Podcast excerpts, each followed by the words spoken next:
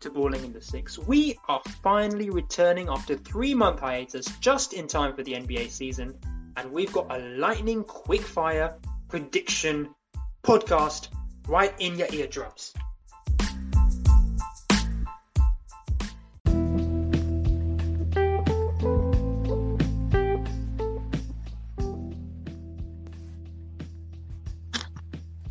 Varal, welcome back. It's been a long summer, and like all NBA players, or at least in your case, D2 British college basketball players, we've all put on 50 pounds of muscle, developed a three, and managed to hone our post game. I wish that was the case. What's up, people? It's been a long summer. It's um, really nice to be back. And um, to basically give the viewers a clarification as to why we've been away because I feel like we owe them that. Do you not think, Mel? No, I don't think we owe them anything. When there's no basketball being played, we are not needed. We uh, are does, does the, one... the superheroes of podcasting. We come only when we are most required, and that is the NBA season, which starts next week. Yes, this is true. Not getting paid for this. This is uh, just a shout out to potential sponsors. We are, I repeat, we are not getting paid for this podcast. I mean, you're you're not getting paid for this. I mean, don't talk for all the hosts of the podcast. um, I'm I'm glad to to know we have an equal partnership here, Kamal. Exactly. I mean, that's why you're temporary co-host and not on a staffing contract. Well, as as we said, NBA starts next week, and so this time our first episode back, we thought we'd do a lightning preview of teams we think will pique our interest. Of course, we're a Raptors podcast, but if ratings are anything to go by, if statistics are anything to go by, the Raptors aren't going to finish anywhere near the championship this season. What do you think, bro? Yeah, the Raptors don't exist. Um, and it'll really show itself when we see how little Drake goes to uh, games next year. I mean, yeah, I mean, of course, Drake hasn't has been a bit of a bandwagon fan, which is fair enough. But on the Raptors themselves, the squad, of course, lost. I mean, we'd already talked about the loss of Kawhi. The loss of Danny Green was really big because even without Kawhi, having a shooting guard as reliable on both ends of the floor as Danny Green, I think would have proved very useful because, of course, the likes of Lowry have stayed. Gasol uh, optioned sort of his, extra year, so he's staying as well. We've kept Ibaka. OG Anunoby's coming back. Siakam is staying, and there's rumors of him getting an extension. VanVleet, who was the hero of the finals, is staying.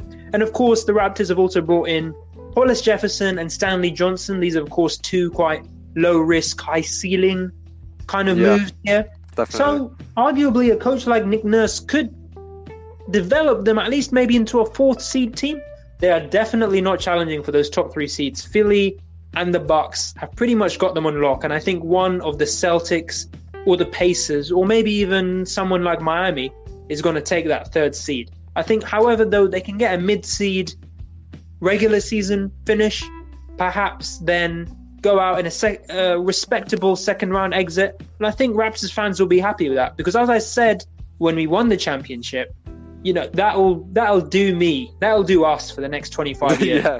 we're fine we're fine now.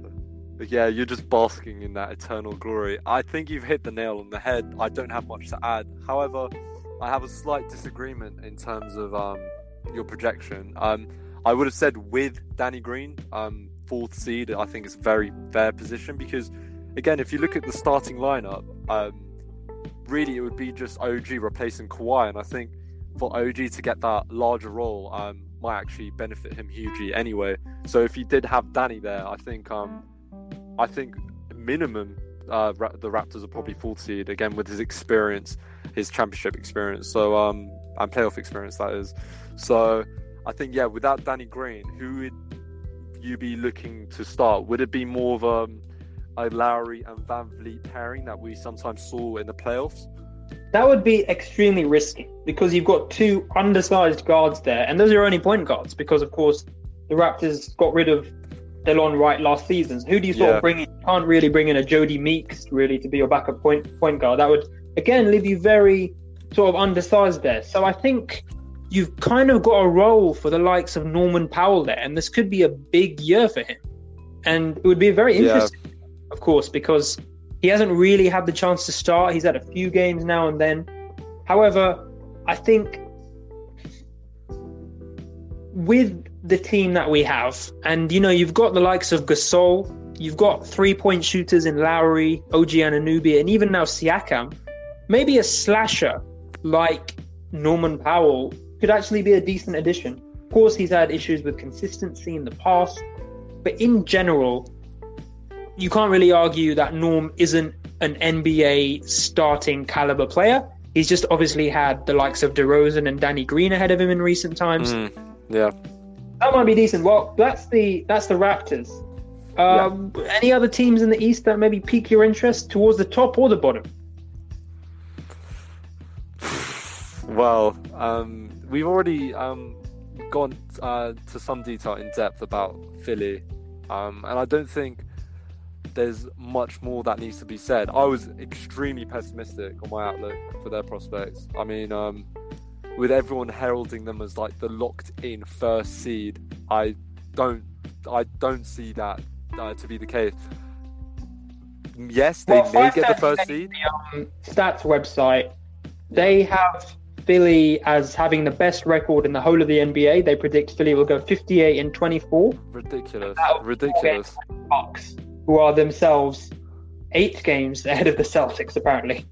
Um, uh, yeah, I, I, can see that. Um, just because uh, we're still waiting to see if uh, Jalen and um, Jayson have their, not to call them their breakout years, because those have already been and gone, but to see if um, they can live up to the star potential that they showed in those playoffs two years ago. Yeah, that's true. That's true. Um, the Pacers with Oladipo being, you know, recovering, they might yeah. present a bit of a danger. Well, they if Oladipo had been healthy, awful in the playoffs. I've seen a team so boring and clunky, but they were. who knows? yeah, in, in, terms of the Pacers, I wanted to ask you a question there, Kamel. If we saw a healthy Oladipo from the start of the season, how highly would you project them? Well, they could challenge for the third seed because it's open now. After Philly and the Bucks, the, the third seed is fully open in the East. You've got, of course, as we discussed, as you said, the Celtics. You've got likes of Miami, maybe the Nets once Durant comes back, but um, the third place is open, I think, with a healthy Oladipo and the way the Pacers play. They're coached brilliantly. They play some brilliant basketball. I think they can make third. Yeah. Um, and see, if, if they'd had a healthy Oladipo, I would go further. I'd, I'd say second seed is a possibility with the Bucks going first. Again, some might call that blasphemous. Um, to bear in mind, of course, the best player in the NBA, uh, Bogdan Bogdanovic, or Bojan Bogdanovic. Of course, he's no longer with the Pacers, um, which is why the Utah Jazz are currently the best team in the West. But um, despite that, um, yeah, that they're just they've been such a solid rosters for years. And I actually wanted to um, touch on again something you said there. You brought up the Miami Heat. Now that intrigues me because for me, I'm not even sure maybe seventh or eighth seed. I'm, I'm not even sure they're like locked in uh, playoff contenders. Well, statistically, they're set to finish fifth in the East, according to. Who are these analysts? Is this coming from yourself? This is coming from 538. 538, of course, is a um, Obama supporting stat site, and I don't know why I just said that. is on the yeah, quite a weird way to put that. Yeah. Sport, sporting, of course, it doesn't matter, uh, but they, they they rank the Heat pretty highly. They think they have an 81% chance of making the playoffs, and that, of course, is primarily down to three players. Jimmy Buckets, of course, who is just brilliant. Honestly, it's still one of my favorite players in the NBA, and one of the fa- yeah. one of the players I've had the brilliant opportunity to see live. Justise Winslow, who actually really impressed last season as a point guard, right? He's a small forward normally, but he played point guard quite a lot for the um for the Heat last year, and he really, really impressed, especially in my fantasy team. And then you've got the development of Bam Adebayo, who is a very underrated center, especially on defense. Yeah, I wouldn't say he's underrated on defense. I think yeah, he's just underrated overall, maybe. Um, but um, yeah, you make some excellent points. But um, one, so one reason I have against them is um, if Josh Richardson is as uh, good as people say he is, um, he's the supposedly uh, what do you call it? The poor man's Jimmy Butler who's gone to Philly. Yeah, that should be a big loss for a team loss uh, for a team like that. A young, well, he's no longer young, but you know, a guy who is potentially going to um, fulfill like semi superstar potential. So to have a loss like that in the offseason, I think is should be huge. Well, Secondly, go finished. Let me let me interrupt you. One, the Heat Yeah. finished very very close to eighth seed last year. Yes, They have the moves they have made. They have traded a young, talented Josh Richardson for Jimmy freaking buckets. If that's not an improvement on their current standings, if that's not going to launch them, and I don't think anything will. I, I can't see them falling falling further. And let me tell you something, Baral, Stephen A. Let me tell you something. Who else in the East, except for the likes of the Magic, maybe, has got a lock on those lower playoff seats? Who has got them locked up? Stephen Baral, sorry. Yes. Before we get to the other team, because of course that is important. Listen, listen, listen, listen. When it comes to Jimmy Butler, the only phrase that comes to mind that just encapsulates that man, um, maybe is a rather literary phrase. It's rather poetic, but uh, the winter of our discontent. Wherever this man goes, he sows seeds of. Uh, there's a lack of cohesion. There's a lack of mutual respect among squad mates. For whatever reason, um, every team he's gone to, he, he he hasn't seemed to significantly improve them. We look at Chicago, we see him go to Timberwolves after the 76ers didn't definitely didn't live up to their potential. Well, you can argue going seven games in, is in itself an achievement, but they had four All Stars on that team. to the champions. And Jimmy Butler was the most dangerous player in at least three of those games. I, this is not no knock against him as an individual player. It's just we look at his track record, and it's somebody like um, a- any man who has that level of talent who hasn't won. You start to question, like hopefully we'll come to Harden and Westbrook later. You start to question whether he brings the right, I guess, intangibles to a locker room. You know what? I think that's going to be a question very hotly posed in our next episode coming this week, which in which we will lock in our predictions for next season. Now, though, I think the bottom of the East is probably the most boring thing in the world, with the likes of the Pistons and Nuggets. At least No, no, season. Pistons are on the bottom of the East. Come on. Okay, okay, they're going to be around 10th seed. I mean, come on. I Oh, like Blake Griffin, but it's just dull. Dwayne Casey you see kind that of. three point shot? You see that three point shot? Oh, he's developed a three along with Markelle Fultz and Lonzo Ball, I hear. So, um, what I'm saying is, let's move on to the West. And now you're going to get first dibs on your most interesting team to watch. Oh, Don't say- now the way you just posed that Don't say. No, no, no, no. See, um, the only team I care about in that division is the Utah Jazz, but I don't think any sane man, maybe I'm not sane, but I don't think any sane man could claim they're going to be the most interesting team to watch. Uh, I mean, Mike Conley was a brilliant ad. I think that was very, very good business. Even the likes of Ed Davis as a backup to Two really words. go back. Two words: Bojan Bogdanovic. He's the undisputably the best player in the NBA, and Can't that. that that squad is like yeah the whole west actually you you talk about the west and just how ridiculously stacked it is i i don't think despite all the top heaviness we've seen uh, with the west in like 10 seasons past and how they've dominated the east i for me personally i don't think we've seen this much balance when it comes to like the top eight in a long long time Do you want to tell? Do you want me to tell you statistically how the West is going to end up? Um, according to the Kamel uh, Jaffa religion of uh, Yes. leaderboards, please, please enlighten me.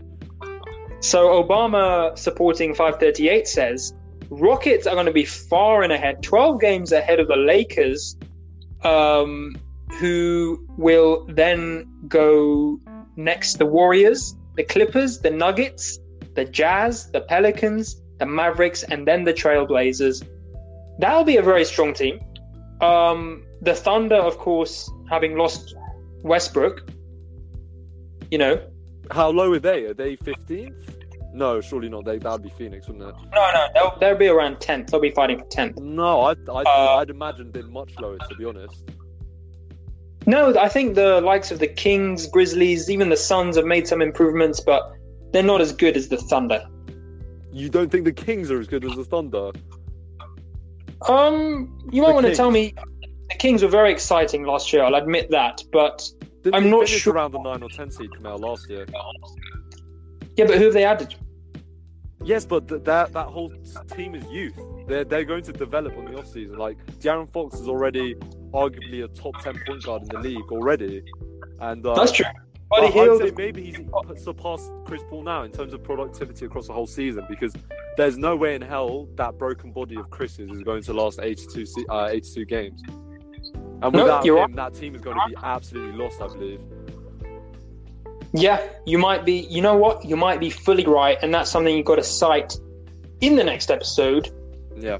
I, uh, I'm going to cite one team though, and it's I know it's everyone's now favorite hipster team, but it's the Pelicans because the Pelicans are going to be the team that everyone wants to watch. Of course, they're playing opening night against the Raptors, in which the Raptors will get their rings. But the Pelicans, of course, I mean they've got a starting lineup of Lonzo, Jrue Holiday, Ingram, Zion. I mean they could choose from anyone: Redick, Derrick Favors, Josh Hart, E'Twaun Moore. Oh, it's it's it's a very exciting, powerful lineup. It's not mm, really a three-point shooting lineup, exception of Redick. But you know what? I see a lot of playmaking in that. And of course, you got Zion. And of course, you've got Zion. Is it confirmed now that Jrue is going to be playing shooting guard? Because of course, I think he's had previous experience there. Yeah, he has. And um, again, 538 suggests that he's going to play about half his time at shooting guard. Maybe he'll play backup point guard as well. And if he needs to fill in at small forward, then fill in at small forward. Yeah. Um, we'll see how that works because again, Jrue's not the best three-point shooter. So um, I think you do, of course, want Lonzo to be the primary primary floor general, just because you want to maximize his strengths. And um, I don't think off-ball is a particular strength of Lonzo's at the moment. Um, something he needs to work on. But um, like you said, man, that team for sure, from the first minute of next season, they're going to be all fun to watch. That's all you want in the NBA, especially with a team. I think maybe they'll go sixth or seventh in the West, but again, that's that's something for next episode. One interesting team. This is a team that made the Western Conference Finals last year, and you know they got swept, of course.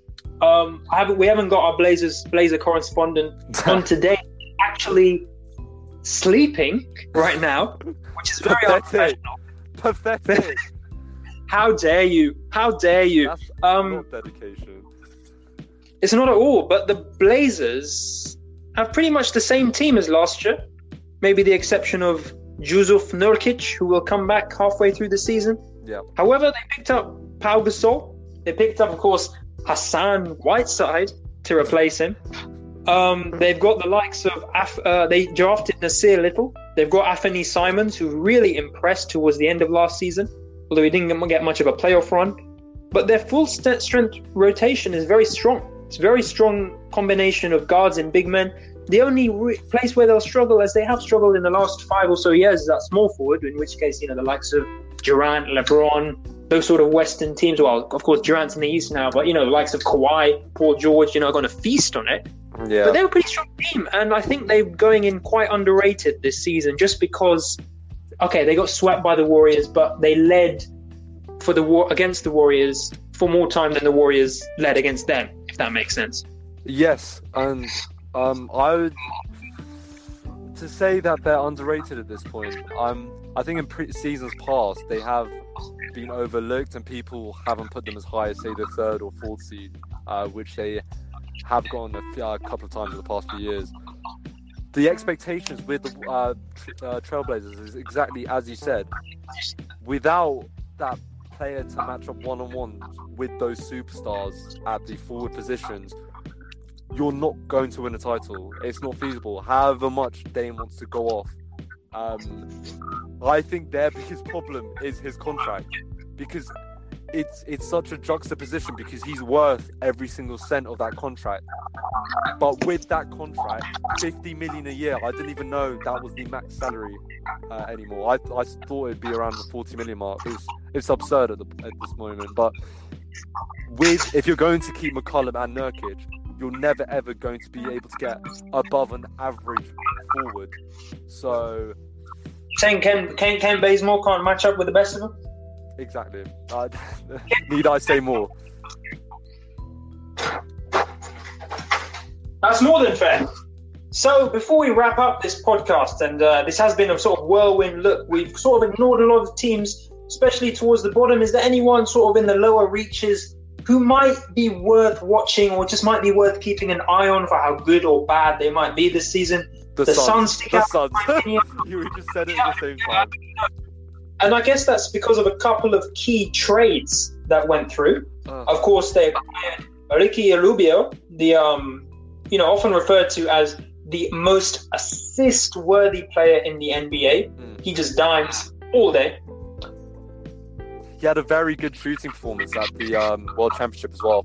I believe he shot above 35% in every game. I think it was above 40% maybe for the whole tournament. So he had an excellent Is that- performance. Is that the same three-point line in FIBA? It That's does. the thing. It's it's the um, European three point line, I believe. Oh, really? Well, that might explain why the Americans struggled a little bit. But let's anyway. that's a Oh, conversation. Yeah, adjusting. Yeah, yeah. Um, but no, they picked. I mean, they picked up some veterans, which is weird. They picked up Saric, who's you know played in the league a few years. Frank the Tank Kaminsky is now Phoenix Sun. makes no Uh, sense me. You've got Devin Booker, of course, who's sort of been a great player on a trash team for a couple of years now. DeAndre Ayton will carry on his development. But I think one player in particular could actually launch the Suns above every single team in the West. I think the Suns could win the whole West because of Aron Baynes. Aron, Uh, yeah, Aron motherfucking Baynes. DeAndre Ayton is kind of blocking his path right now, which is a bit unfortunate because you know he's a he's a superstar, Mr. Baynes. But The, the thing is, I know you're joking, but he he does deserve more minutes. It is unfortunate he's going to be playing backup, but it's really the the trade that flabbergasted me was trading away TJ Warren. That uh, at that oh, point, he's he's an old, cold-souled man. yeah.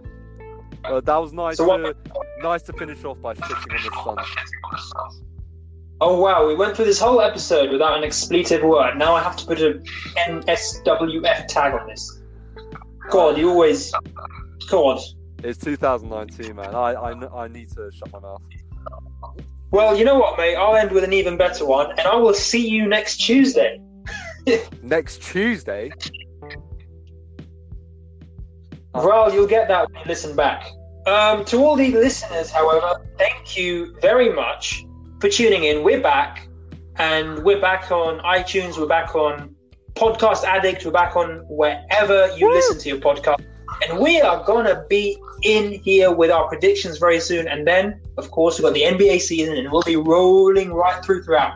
I'm reporting live from Scotland. Viral is reporting live from Sheffield. We're And so we are taking- we are national now.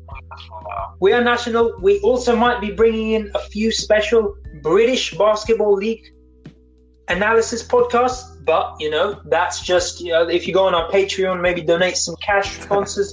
that might be an option as well. We'll get some media passes This for that. I'm not going to be seeing. Sorry. Um. No. Sorry. Sorry. The the cash goes to a special account, which which yeah, which yeah, you don't see at all. oh. Maybe when I give you a promotion, the real promotion, then then you can have a portion. But for now, I think as temporary co-host, you're still on a casual contract. You know, don't deserve it. No, I don't. I don't. I, I, I'm sorry for um, even suggesting it.